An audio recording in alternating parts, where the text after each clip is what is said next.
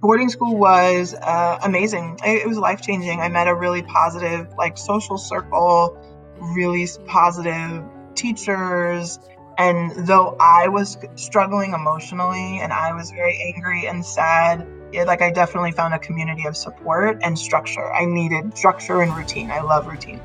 And, you know, it takes time and years, but and there's, there's always a process. In my 20s, in my 30s, we constantly grow and our, our relationship reshapes and healing is done and apologies are made and it just you know there's it's never too late for us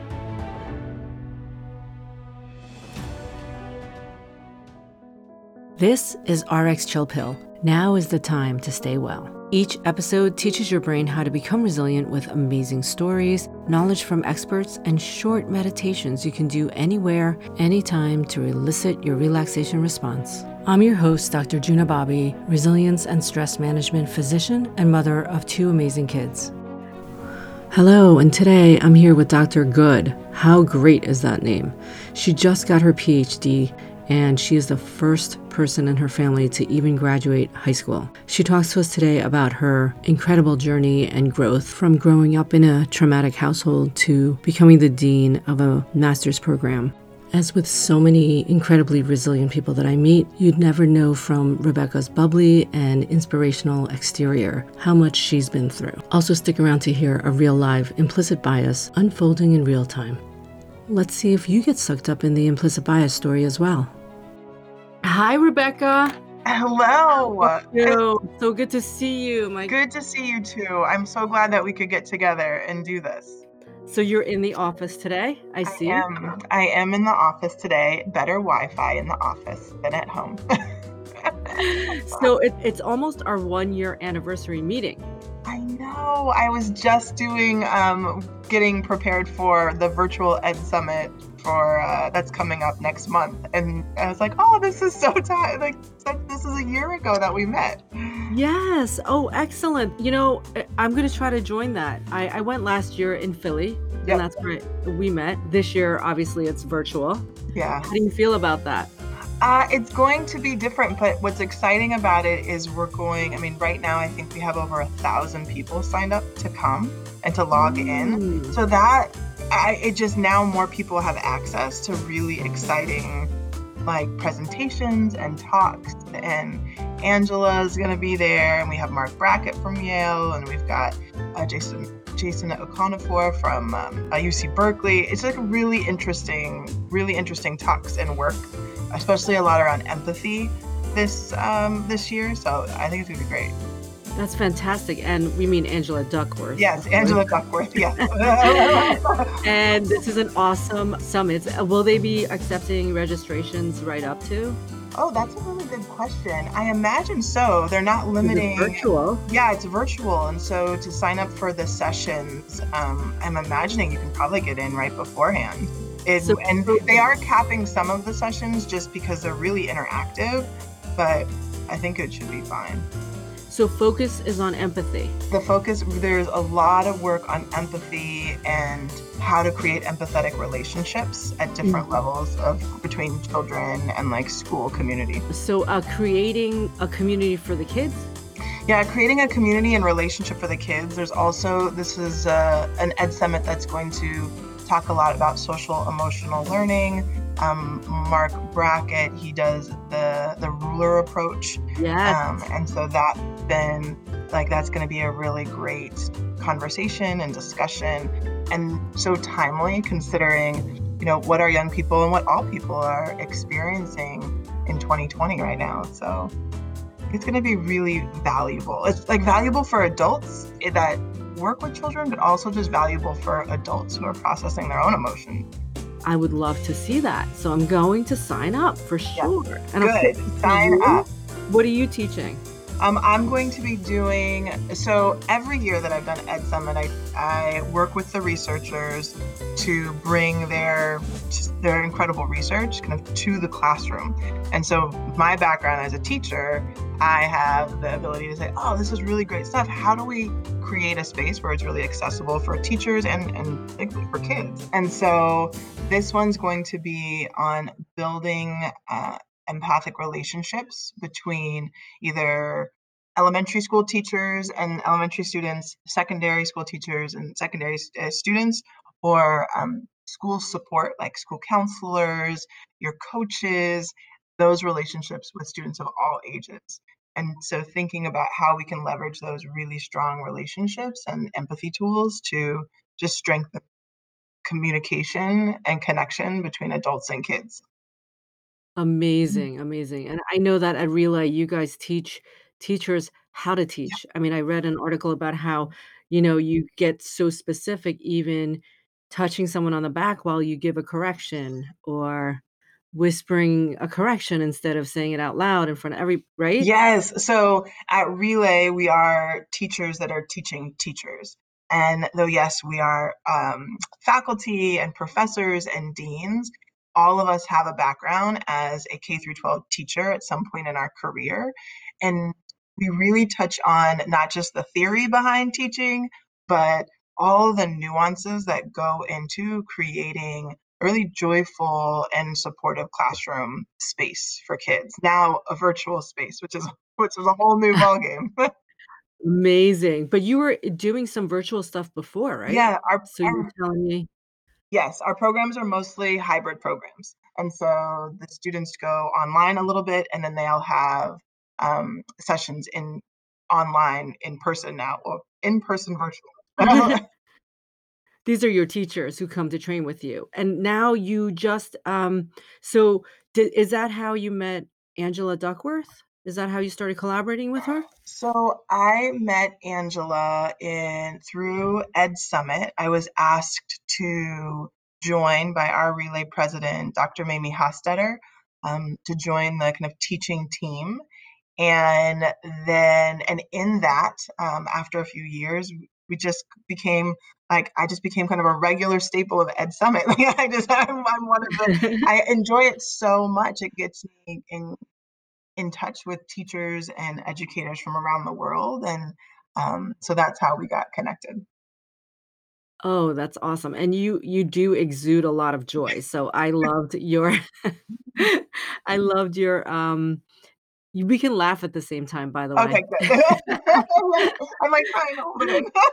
Yeah, so I just I loved your breakout session because you have so much joy and energy, you know? So and I know something really interesting happened just this year, you became a doctor, PhD, and I love saying your name 'cause you're Doctor Good now.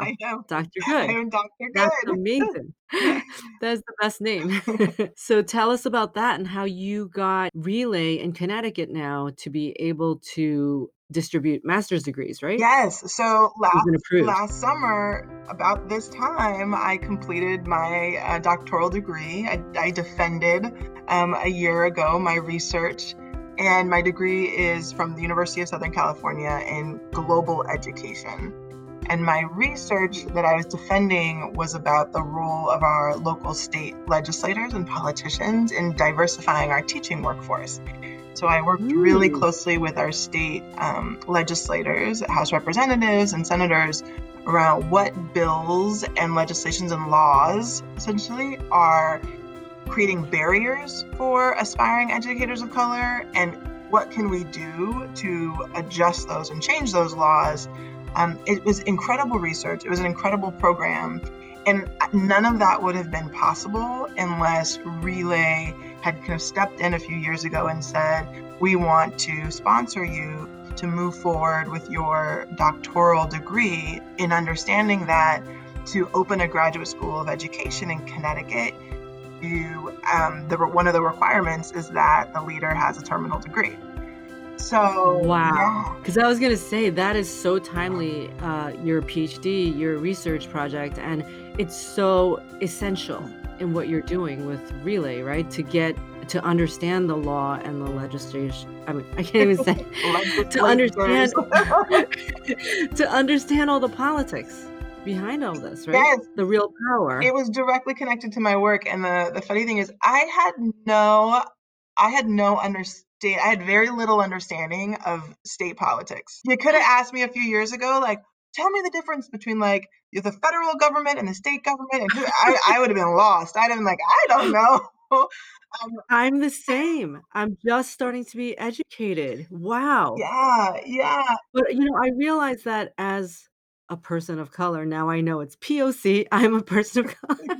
I didn't know that before, but I I started to reflect on that, and I I realized that one of the reasons why I didn't know anything about it was because I felt like it had nothing to do with me because I had no power in it, I had no say in it, and I guess I was wrong, um, and I I wish I had known it before, but I just felt like it was somebody else, I guess, older white men's Yeah, arena, and I just never thought of it as me belonging to it or having any say. So I just kind of completely ignored it. Yep, I think I mean, a lot of that I find potentially is by design, right? It's it's this thing that's far away. Don't worry about what we're doing. Think about, like, Yeah. The Wizard of Oz. Don't mind the man behind the curtain, right?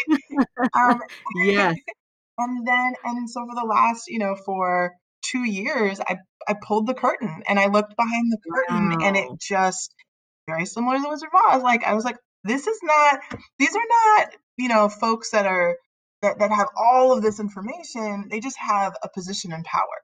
And, like, so Mhm. how do we as community members that, you know, vote them into these positions, how do we how do we impact our laws that impact our daily lives, and how do we impact the people who are making those decisions? And we we can, we actually are have a lot more power than I realized, like, after I did That's incredible. Yeah. So now we are we you know, just a few months ago, Relay was recognized in state as in in Connecticut as a master's degree granting institution. You know, it took 4 years, 11 months, and 15 days to get Wow, wow, and I know you were a a big part of that push. Yes, from day 1, I was I, I have been here working on that and trying to ensure that that comes to fruition, and all of the the barriers, the kinda confusion, the the requirements, um, you know, it it was it was not easy, there was there was some controversy, there was some confusion, but we got it done, and I think keeping at the core of what I was doing was I want to ensure that people who did not have a pathway or did not see they had a pathway to get a master's degree in education can have a pathway, an affordable pathway in the state so that we can have more diverse teaching workforce. And once I kept that at the core, all the fights, all the the hard stuff was like, "It's okay," because I know what I I had a purpose. Wow, and and that was that's the hybrid program, which allows people which I know most of your students are already working teachers, Yeah, most of them are right? teachers or paraprofessionals or tutors. They've been in the school system or the district for 5, 10, 15, some 20 years, and they they just Wow, needed a pathway to they wanna be teachers and they wanted to, they just didn't know a pathway that would work for them that was affordable. because they're working already. Yes. So it's hard to get a d so if you don't have a master's, uh, in t is this for Mhm, the teaching? Masters of Art in Teaching. So if you don't have that, what is that how does that affect somebody who's already working in the field? Is it salary? Is it prestige? It's both. I It's both salary, mhm, prestige, and, um, you are not able to kind of fulfill the highest level of licensure as a teacher in the state. So to reach the I see. final and highest level, it the a master's Mhm, degree is required. Mhm. wow. I am so amazed that you just so that you just picked up this field and decided to get a PhD in it, and you have a mentor who guided you to do that, right? I mean, Who was the person who pushed for that? The, um, uh, the previous president of Relay, Norman Atkins, was really supportive and just the I mean, just Relay in general as an organization, they do a lot of work in sponsoring uh, faculty members to pursue their doctoral degrees. And so it's part of the institutional like a fabric. Which it should be, right? Because it's an education and, like, you're educating people, so they're educating you, but that's amazing. So they paid for your, um, degree. Yep. So they sponsored my degree and it's Awesome, that's fantastic. fantastic. Did you have to apply for it? They picked Yep. you? You apply for it and you get selected based on the, you know, the, the importance of the degree and the work that you're doing. So given that you can't open a graduate school or lead one in Connecticut without one, it kind of lifted my priority level, I, I imagine, on the application. Wow, and you're still smiling and and, uh, was that like a re remote program 'cause you had to fly out there then? It was a hybrid program, some of it was Uh-huh. online, and we then would meet for 1 to 2 weeks, um, around the world, so we could be meeting at USC in Los Angeles. We, um, Mhm. held classes at Hong Kong University of Science and Technology. Um, we went to Hong Kong? yeah, we were we went to Hong Kong, we were in Wow. we had, um, uh, an intensive class week in Finland, um, and s yeah. Wow! So you get to meet people from all over the world. Oh, yeah, the cohort is based with people all over the world, so we also did classes in, um, in Doha, yeah. I don't know where that In is. Qatar, in the Middle East. Oh my gosh, okay. I need to go back to school. Um, I wanna have another podcast with you about Finland. Oh, I can do prom yes, can you promise me? yes, Okay. yes, it's amazing. I'm so interested in their education system. The Um rumors are true, I saw it firsthand. Oh my god. Okay, so we're gonna set a date for that. So you had a degree before that from Columbia University? Yes, I had a master's degree, I earned my master's in educational leadership from Columbia University's Teachers College.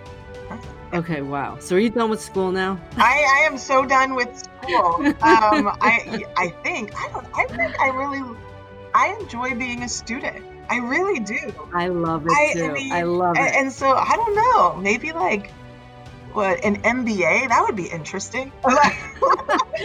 You're, like, collecting degrees. I would continue too, but one of my mentors said to me, "Look, you really you have an MD, you don't need any more degrees."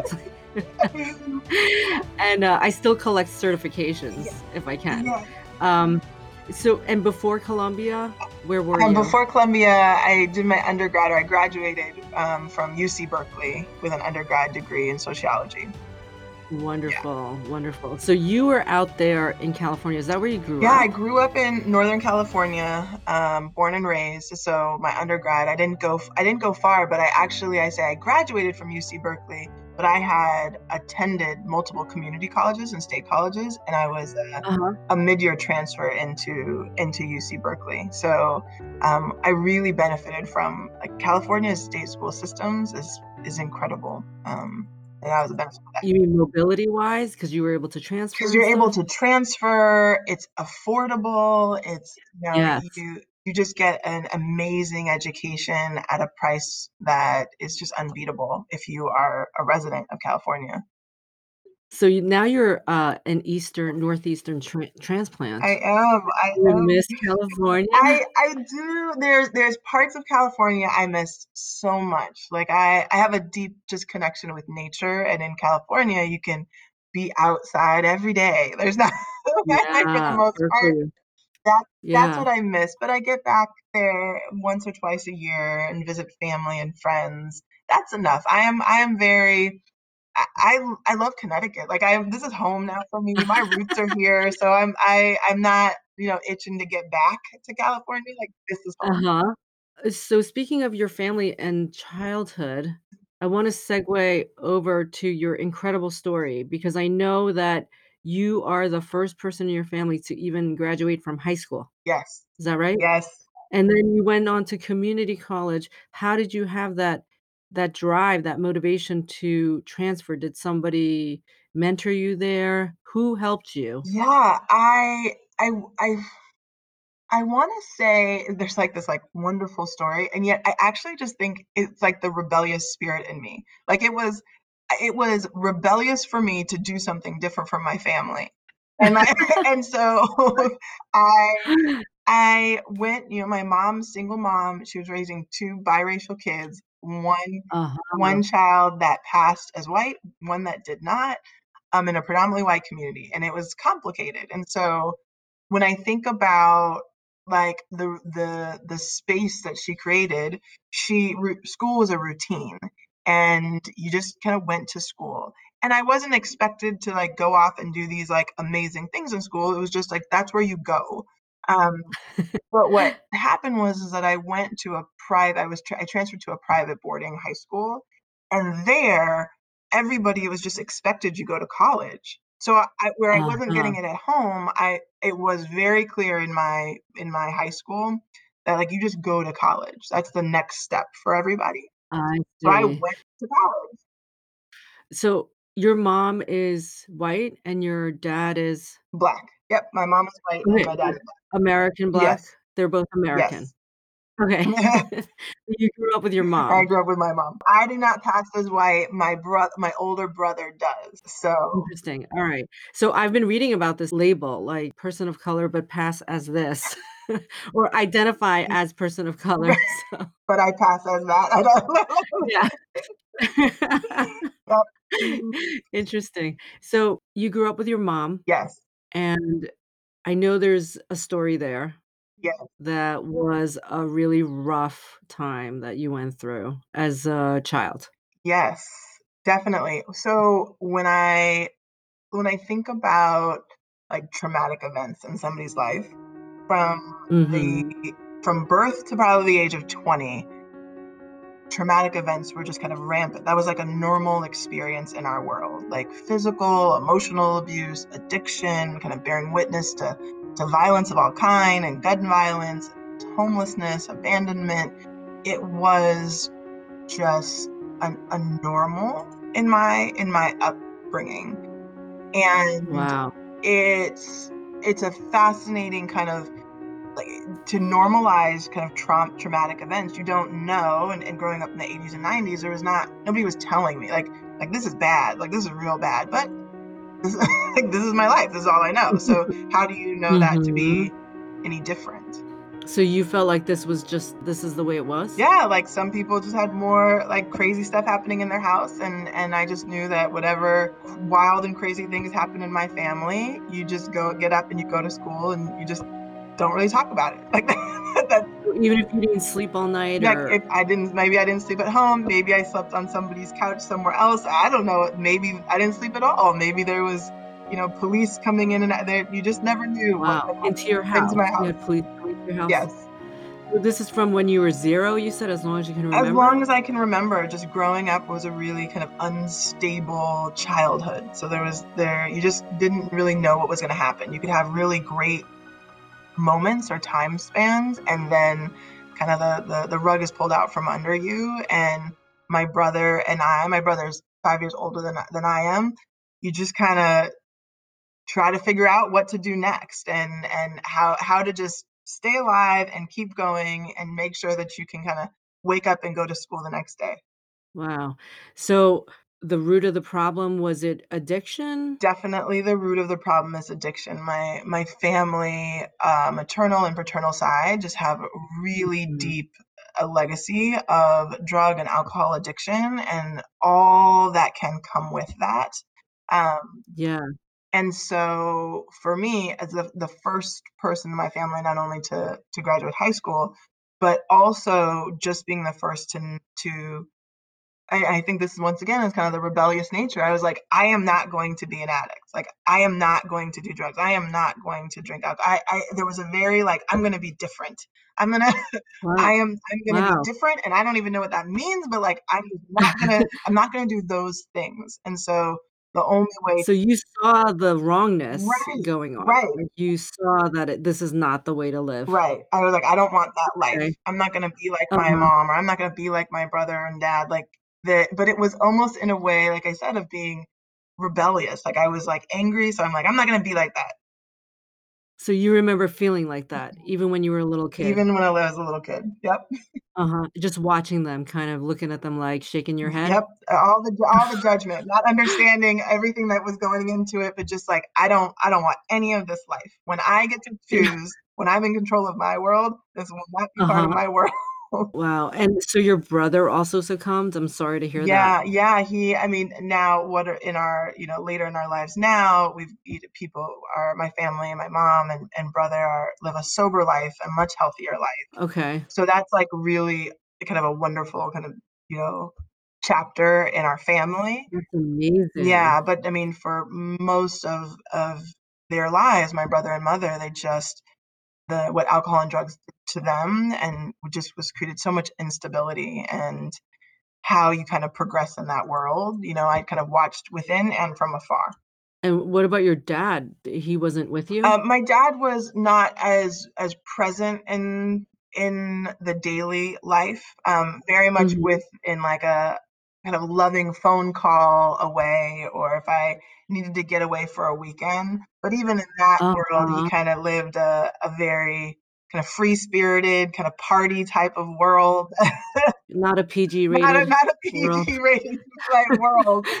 Um, So you see all of these adults and older people acting badly around yeah. you, right? So what do you do? Like, as a little girl, did you have friends? Did you have teachers or neighbors, I did. I relatives? had I had a f I had friend groups, um, that really took me in at at and kind of my friends' families or parents took me in in different stages of my life. I also had books. I was a an avid Ooh, reader, almost like uh-huh. secretively reading because it wasn't actually very cool in my friend group. So I was like the one that I I I read a lot from a very early age. My my mom always I remember being little and she'd have me read books to her and I got really into books and so as a teenager, there were probably 3 books that had that I would read over and over again. They were, um, one was Go Ask Alice about a young Oh, girl. I read that. I did a book report on that. Ah! Uh, so telling, right? Young girl, she goes Yes. into, like, just, like, drug addiction and, like, what right? And so I I remember reading that all a lot and feeling connected in some ways to that young girl's experience. Um, The Invisible Man by Ralph Ellison in high school, Mm, um, had a mhm. really profound impact, and I read that multiple times then throughout college, and then another book, um I'm gonna read that now. yeah, another one was I, Rigoberto Menchu, uh, about a Guatemalan woman who that also just it was like these 3 books that just had these you had struggle, you had difficulty, and then and then what was the result of that for people? Some Alice, not so well, but for like, but for others, like how they came out and, or how they got through those struggles were pretty profound. Yeah, I, I read a lot. That's incredible. That's incredible. What about when you were, like, a little girl? Did you read little books like Beverly Cleary or Mm, that was one of my favorites. mm, Um, do you have any books that? Because I used to live in the library also. I had a similar upbringing, n maybe not as bad, Yep. but similar, and I would just live in the library. Uh, my my go-tos, like The Baby-Sitters Club and Sweet Valley High. Like, I think I might have read Ooh. every single book in those 2 series. I love it. So you you escaped in books? I escaped in books. What about TV? TV, not so much because in like the 80s and 90s, there was like maybe one TV set in our house. And my brother, he like he ran the channels. He had to turn a knob. If I got close to the knob when like the Incredible Hulk was on, I was gonna be in big trouble. So, so Oh my no gosh. So your teachers were also they noticed something in you? Yeah, So you're very intelligent. my, my People could see it. yeah, my teachers were like my advocates, confidants, and guides. Like they definitely, no matter there were key teachers that no matter how rebellious I got in school, they kind of saw it as you could say you could say they saw it as leadership. Though I might have been in detention, they were like, "No, but you, you are also a leader," and kind of nurtured that in me. Like you're going to lead these activities or you're going to do these things, and I and they kind of you know really pushed me to like you you could do better, you could be better, um, and that So they saw it. They saw your potential. yes, definitely. And who you wanna name some of them? Who were these? Oh these my gosh, there's Mr. Stewart, my middle school PE teacher, Mr. Eberhart, my high school history teacher. I had the Mr. Swope. He was the he was like the assistant principal that did all the discipline. So I spent a lot of time in his office. Really? Oh, but he like even with all my trouble, he's like, You're gonna you're going places. Like you're gonna be all right. Wow. And I needed people to remind me or, or, or share that with me because there were times where I just didn't see that in myself. So that was helpful. Hanging out with you in detention, he can see your potential. Yes, yes. Got to spend a lot of time with You you. find leaders in the most interesting spaces. Very, very cool. And are were these teachers white or of color? Yeah, all of them from kindergarten until uh, and, until 12th grade were all white teachers. I actually did not have a teacher of color or a black teacher until my freshman year of college. Wow. They were obviously took you under their wing They really did. They really did. Uh-huh. And you know, in in my in my world, I lived in a predominantly white world because my mother, Oh, you yeah, my did? mother was I was gonna say, you didn't look like your mom and brother at home. So did you feel like was there any tension from that in in your home? You know or did you did that make you feel even more separate and like I'm not gonna be like you guys? you know, it was so interesting. I in in hindsight, I can see how complicated and how much turmoil that that caused me. But in the moment, my whole world was was just very white. Like it, the, the kid, my school didn't have like out of a thousand middle schoolers, maybe only three of us were like black in some way, maybe biracial or fully mm. black. So, and but of course, there was I gravitated towards uh, people of color. There was a very clear. I was searching for something, but the, those were not conversations to be had in my home. Your friend groups were they white? My friend groups often tend to be mixed. Um, okay. But I definitely had the kind of my black and people of color friend group, and then I had a white friend group, and and very much how I, I, lived my life. I just went back and forth um, between. But it sounds like you moved pretty well through both yeah. cultures. Yeah, I really, I really did. And my father, when I would visit him, he was very connected to what it meant to be black and what it meant to be proud of your blackness, and so I had hmm. kind of this from afar, proud of who you are, don't deny like your racial identity. So I, I had these messages of positivity about what it meant to be black, even though oh. I, I wasn't growing up in the more traditional mm-hmm. black community in a black family. But you this white community still had so much violence? I yes, I always think it's like the we're like, oh, then the the assumptions that we make around like, oh, but in that community, yeah, that community was like filled with addiction and like and like wow. domestic abuse, and it's just people don't talk about it. it. Doesn't get on the news. You don't. It's so oh, much wow, more hidden. That's interesting. Mm-hmm. It's so much more hidden. Mm-hmm. So this was a white collar, blue collar neighborhood or Oh yeah, it is actually one of the wealthiest. Contra Costa County in California is one of the wealthiest counties in all of California. Um, so it is like What? You grew up in an affluent neighborhood yes, Mm, and and there was addiction and yep, abuse and yeah. wow. And but in your home as well. Yes, in my home and in I mean mainly in the in the home, and you just when you go outside your home, you just don't talk about those things. But even in my friend groups, you know, that, like I said, that in the predominantly white friend groups, there was all types of dysfunction happening. And you just, it, it just got hidden by the fancy stores and the well manicured lawns and and all the, the the things that hide all of that in a affluent neighborhood. Okay, I'm having a processing thing right now because you can laugh out loud. I love it. Go ahead. I'm trying to process because, of course, is this my implicit bias? Mhm. Because when you told me you grew up in an abusive family, that it was traumatic, there was addiction, I imagine that you grew up in a poor minority Yeah, environment so that because you're biracial. And now you're telling me you grew up in a very affluent neighborhood with this this same story. Oh my gosh, you are totally having a moment. Yes, I'm like, I my your bias implicit totally bias. I in. You had a whole had you had a whole vision. Like your your picture in your mind was like, oh yes, I was giving you like telling you the narrative of the stereotypical impoverished black community. And yet at, at, at no point did I ever say like I lived in an impoverished black community. You're so right. It is. It's true. I like that is Yes. no, that is Yeah, 'cause you gave me that whole story before, and you never said you grew up in an affluent mhm. neighborhood that was white. Yep. I did that was not on purpose. Like I didn't like leave those details out. It was just my experience. But You're like, "Let me test her I know, implicit but bias look at see that. what she said. We just did. This was live, folks. My brain Oh live god. On implicit bias. right there today. Like it's always there. Where we're always grappling with it, right? Uh, I'm so confused now.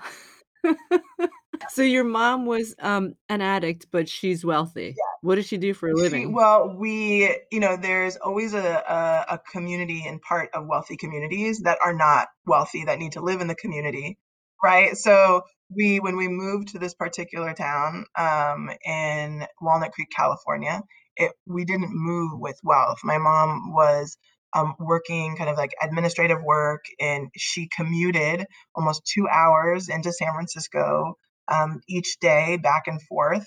And she just, she's definitely one of those stories of staying with a company for more than 20 years and working your way up to like Uh-huh. top positions. Um, So Wow. that is what she did, even despite you know she uh, the addiction that she'd struggled with. She was able. She was very functional, highly functional in her workspace. And then we proceeded to move from like the small little apartment in this community um, in the like block that was considered the the bad part of town, which is like not Uh-huh. even bad in this Okay. um, and we kind of stayed in this town and in this county.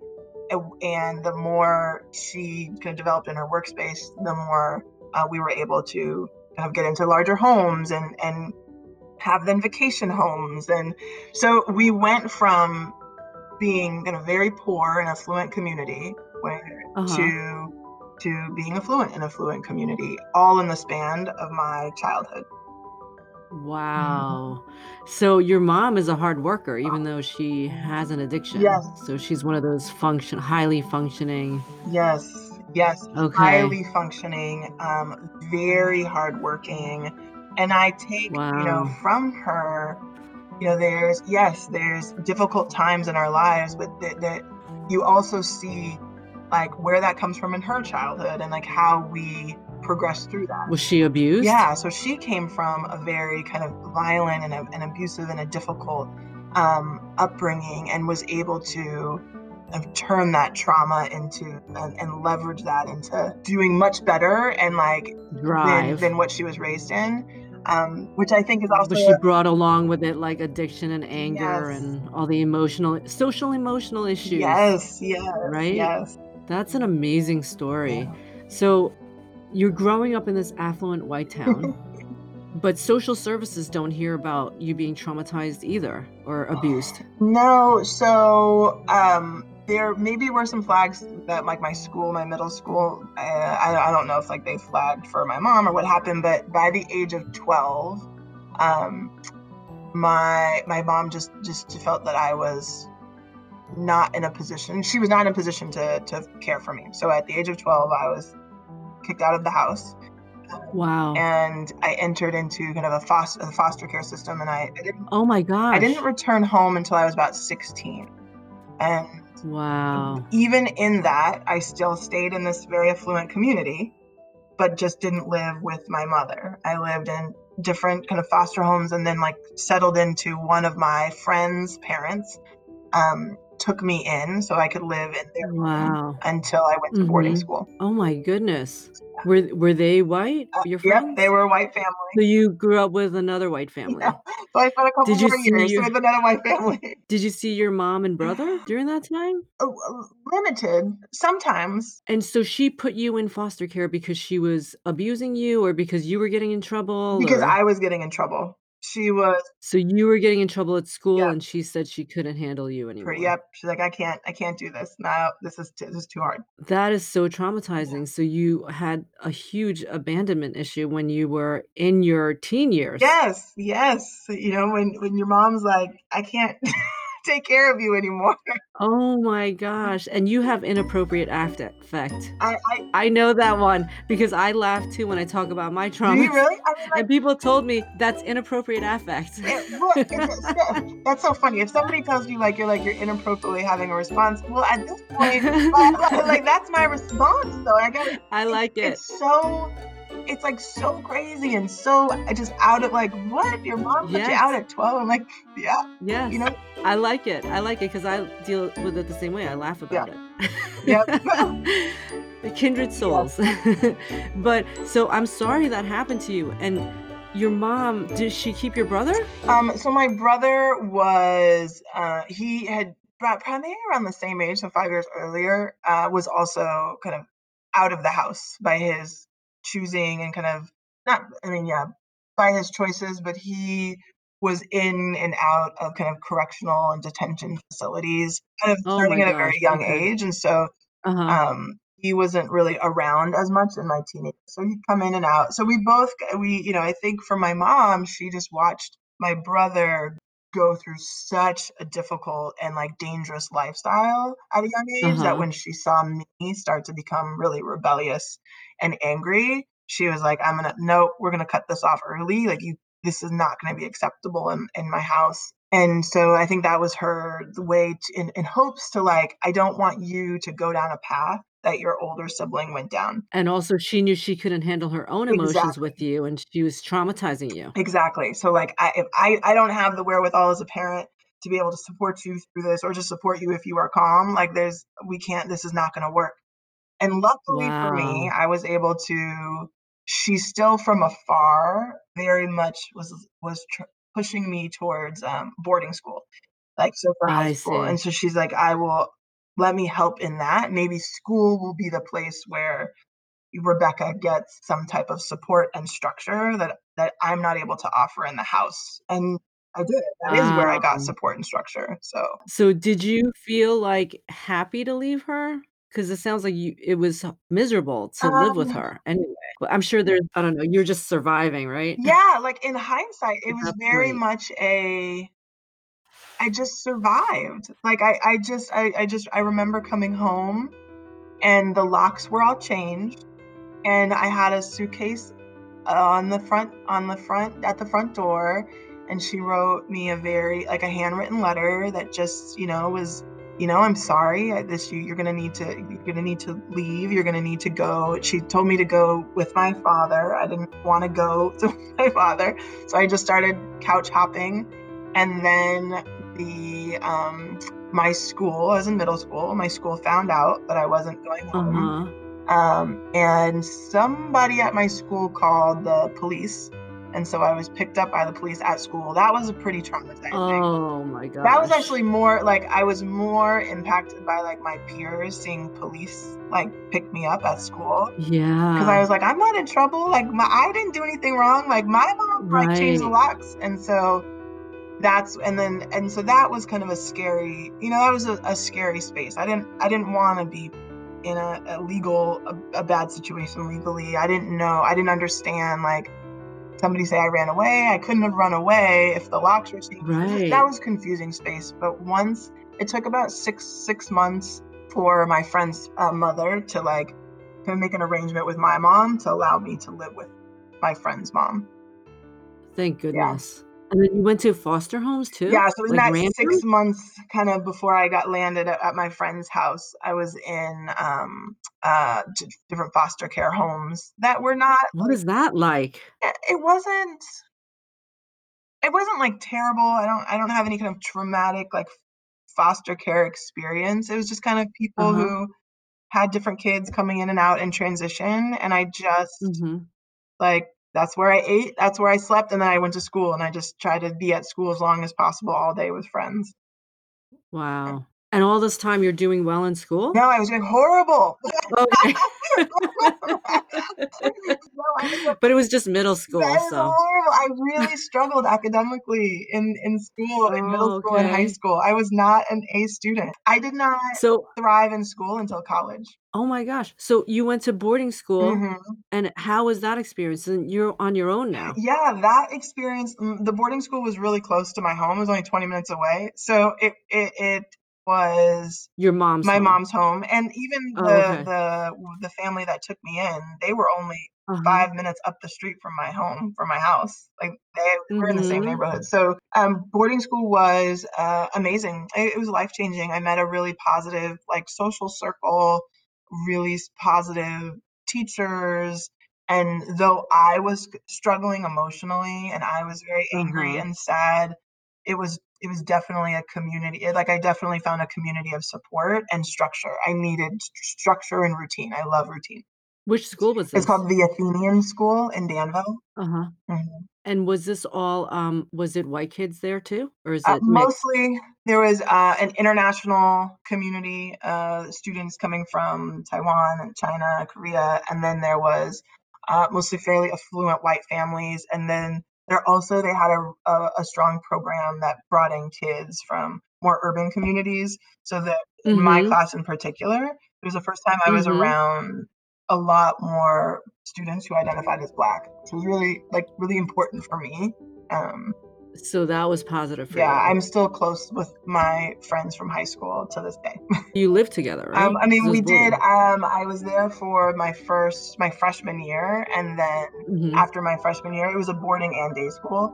After my Mhm. freshman year, I moved back in with my mom and just communed. Oh, Yeah. wow. So then you had a reunion with her, Yes. and how was that? Uh, it was great. I mean, we like, I was glad to be home. I I Uh-huh. matured, like, she had, uh, matured and adjusted, and there my step Was she sober by um, then? she was starting to to really see her life in a more sober sober way. My step as she, um, was in a really positive relationship. My stepfather, um, who I love dearly, that they got married, and and so that was like things were getting better. Um, and, you know, it takes time and years, but you can just see in our relationship now, which is thriving and and fantastic, there's, um you know, it takes time to heal and to grow and to learn, and even in adulthood, like, at 16 years old, I, like, watched my mom do that and go through those learning and that that healing. That is an incredible story. I mean, really that you guys both grew. Yeah, yeah.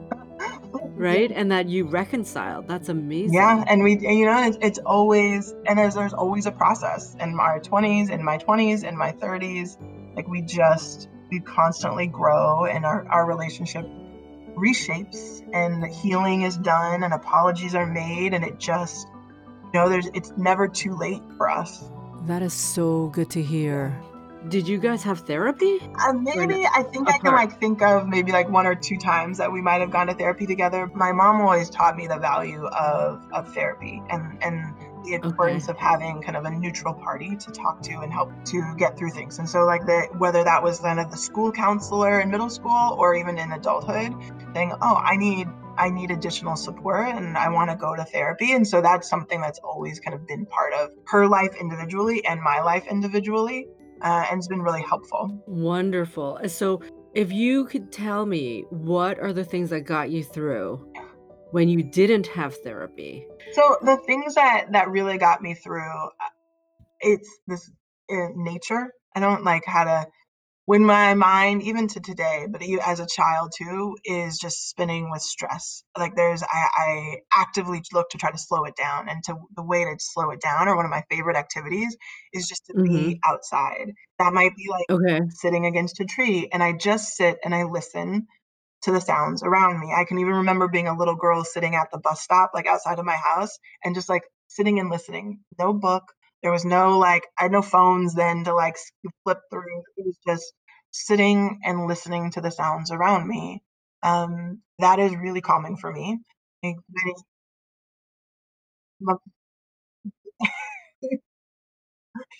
Yeah, yeah, I guess now So that's mindfulness without a name. That's like a natural Right, human, but I never you um, know, e ability, looking back, that was something We that just put a name to it, and now it's a fad, but calm my not a fad. I mean, it's stress. very helpful. I also sports were big. I played a lot of team sports, uh, basketball. I played basketball. I was the captain of our varsity soccer team in high school. I ran, like, um, cross Oh, country, what'd you play? and now as a grown up, I do I really enjoy, like, extreme, like, hot yoga. That is, like, very I li like, uh, a melodic No, nope. yeah, because you can't think when you're doing hot yoga. Not at all. All you gotta Just, remember, like, don't pass out. So you have the mental resilience by just quieting yourself, becoming kind of using your senses. Yep, senses. Just naturally, you did that in nature. Yes. And then you have your physical resilience because you're always, you know I mean, they say if you had one wonder drug, it would be exercise. So sounds like you have that also. Yes, definitely. I love I love exercise. I'm not good at, like, individual I need, like, a group exercise, like a team sport or, like, a group class, and and then just deep breathing. So all these things are yes, are now fads. Like, they're like meditation and mindfulness, not yeah, those were things that I Now there's names to, uh, things we do naturally to calm down, but maybe some people don't have that naturally, so but it's awesome to systematically do it. Yeah. right? Definitely. Do you ever follow like a system or or like an app or I do you ever use guided meditations or anything like that? I haven't. I've tried some guided meditations. I oftentimes fall asleep. So But that's not- helpful, yeah. I I also the thing that I use a lot is Audible. So I listen to audiobooks. But oh, I love. but. I'm very particular about like the voice of who I'm like I need a voice that brings me like joy. So I'll listen to like Michelle Obama's book or Trevor Noah over and over. There's something Oh. about their voice and storytelling Mhm. that really like calms me. So that's something that I I I love it. I love that. So, did you ever play music or anything? It sounds like you're very um auditory sensitive. I, I spent a small couple years in the jazz band playing the saxophone, but that's I couldn't even remember Nice. how to read music at this point. You are an amazingly resilient person. I know you taught for Teach for America. Mm-hmm. That's another story we're not going to get into I- today, but who did you look up to? And it sounds like you had a lot of mentors who saw yeah, a lot of potential in you, who's who no matter what you thought of yourself, really believed in you and saw you're the future leader in you, right? definitely. And so there's some quality about you that is able to be led by a mentor. Yes, yes. What would that quality be? Do you know? Can you name it? Oh, Because you're a troublemaker, but they're still like, oh, yeah. I'm totally a troublemaker. I still think I still am. Um, well, you have a brilliant smile. like- Maybe that's why. Thank you. I'm like, well, I, you know, I really see, I, I see leadership in like in people who, who are just joyful and kind, and like are unapologetic about their like courage and kind of fight for those who have been like marginalized or who don't have a voice. And when I see people doing that in like loud ways or quiet ways, I just Mhm. I'm in awe of them and I want to hear them and be led by them and lead beside them and help lead their work. That is, you know, inspiring to me and motivating to me. I don't believe in there there can only be, you know, one person Mhm. to make a difference. I think we all need to to know when to lead and when to follow. So And you're becoming a leader now. yeah. Or you already am. are. I mean, I honestly, you're a leader.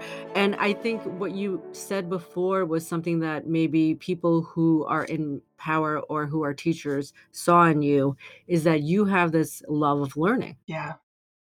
You have this curiosity, I curious right? You said you love to learn. So they must have, who, as a teacher, you're a teacher now. Like if somebody loves to learn, don't you want to be, it oh. doesn't that make you so excited? it makes me so excited, but I also get really excited when I work when this is what happened when I worked with kids, it happens when I work with adults. When I see somebody who's like, I don't like this, I'm not engaged, I take it on as like, oh, I just have to find like what what's your spark? What what it, what excites you? And I it's like this challenge that I've become obsessed about finding what is going to bring a joy of learning to this human being. Like What do you do? I mean, it's either I, I ask a lot of questions. Like I, I Uh-huh. ask questions like what are they like? What are they into?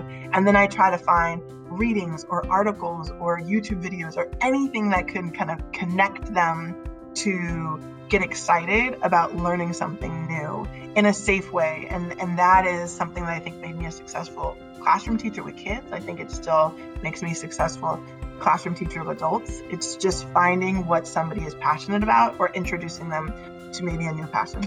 Wow. So you just meet them where they are. meet them where they are. And then Oh my God. You're amazing. Okay, I'm signing up for that summit right now. Great, great. I can't wait to see you. And we have to do this again. I would love to. I would really love to. And I, I want to talk about like education and all that too, because we're moving towards different, you know, designs, right? You're you're designing your own education there for teachers. There's a lot of great labs, a lot of interesting things. I think that we just have to be like flexible and open to try things out and we might fail and we're gonna learn from that failure and then we're gonna pick it up and do something better and like that's okay. Oh gosh. All right. I'm giving you virtual hugs. too. You're so beautiful and you have so much joy and so much excitement around you. I, I love it. Thank you so much, June. I'm really excited about this and I'm really excited to talk to you in the future. All right, awesome. Take care. Bye. Bye.